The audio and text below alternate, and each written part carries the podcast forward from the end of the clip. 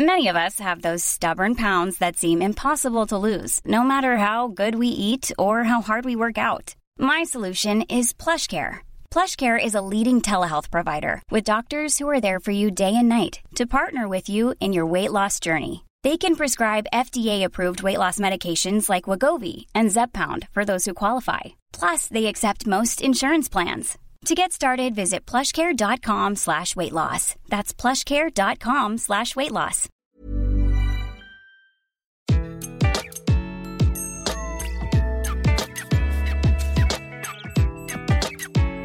Bonjour, je suis Gaël Châtelain-Berry, bienvenue sur mon podcast Happy Work, le podcast qui va vous aider à améliorer votre quotidien au travail. Cette semaine, j'ai décidé de vous parler des mots et des expressions qui sont insupportables au travail. Et oui, pour améliorer son bien-être, il faut parfois s'attaquer aux choses qui le menacent et les mots peuvent en faire partie.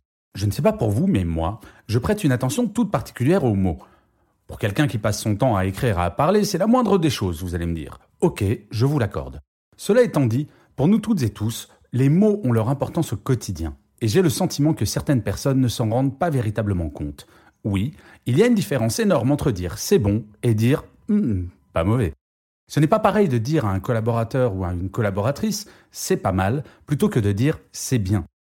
Nous avons une fâcheuse tendance assez souvent à utiliser des tournures de phrases neutres, voire négatives, de peur de paraître trop positif. Certes, cela est sans doute culturel puisqu'il paraît que nous, les Français, nous sommes d'éternels râleurs, mais au-delà de ces tournures de phrases négatives, il y a un certain nombre d'expressions qu'il me semble urgent de supprimer totalement du monde de l'entreprise et ça, ce n'est pas compliqué.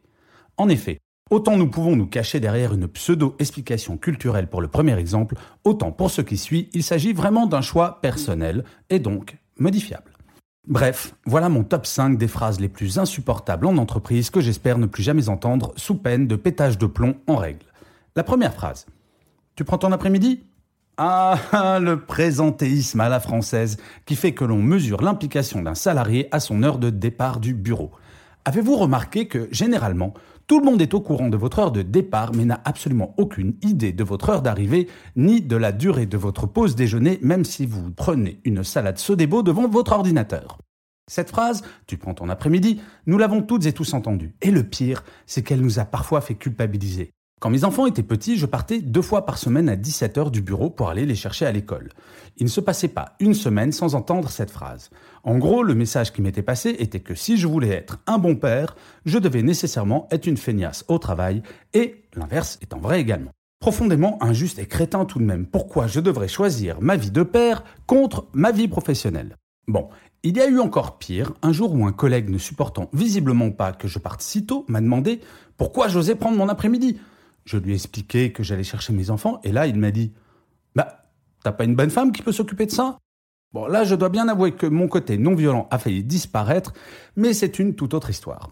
La phrase numéro 2 de mon top 5, c'est C'est pas ma faute Eh oui, souvent, les gens ont du mal à assumer ou même à prendre ne serait-ce qu'une part de responsabilité. Cela me fait penser à mes enfants.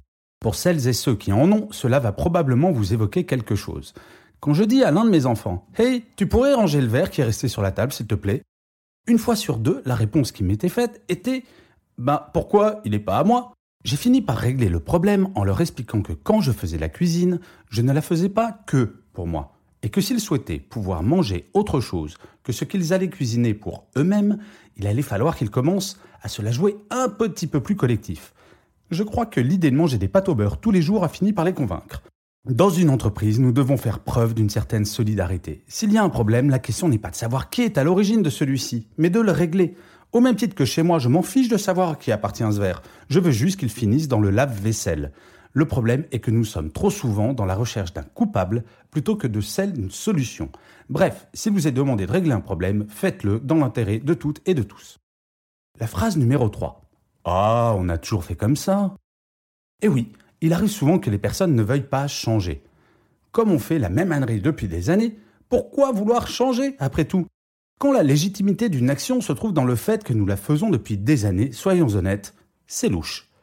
Parfois, il est important de sortir de sa zone de confort et de se demander si ce que nous faisons a vraiment un sens. Et allez savoir, peut-être que nous pouvons faire mieux. Il ne s'agit pas de changer pour changer, juste de se poser la question de la pertinence d'une action ou d'un état de fait. La phrase numéro 4. Bah, c'était mieux avant quand même. Celle-là est bien énervante. C'est probablement encore pire que de ne pas vouloir évoluer, regretter le temps passé. Je ne dis pas que tout ce qui est nouveau est forcément mieux, mais l'inverse est également vrai. Tout ce qui existait avant n'est pas, par principe, mieux. Et je ne sais pas si vous l'avez remarqué, mais bien souvent, une personne qui va vous dire c'était mieux avant, une fois, va vous le dire en permanence. J'appelle ces gens les c'était mieux avant. Des personnes qui vivent dans une perpétuelle nostalgie. Pire, ils vivent dans une perpétuelle frustration de ne plus vivre dans un environnement familier. Généralement, ces personnes ont une incroyable capacité à déprimer une armée de clowns. La solution? Discuter factuellement de chaque situation et leur faire prendre conscience que leur nostalgie n'est pas basée sur des faits réels, mais sur une perception totalement subjective. La cinquième et dernière phrase, c'est On n'y peut rien. Et oui, il y a des fatalistes en entreprise qui baissent les bras avant même d'avoir essayé. Lors de mes séminaires de management, j'explique aux participants qu'ils peuvent agir pour changer les choses. Je ne prétends pas qu'ils arriveront à tout changer, mais par contre, une chose est absolument certaine, s'ils ne font rien, rien ne changera. L'action est l'un des cœurs de la motivation. Je suis assez convaincu que si nous sommes insatisfaits d'une situation et que nous sommes persuadés de ne pouvoir rien y faire, autant ne plus se lever pour aller au travail ou démissionner. Rien n'est immuable en ce monde. Et nous pouvons toutes et tous agir, chacun à notre niveau.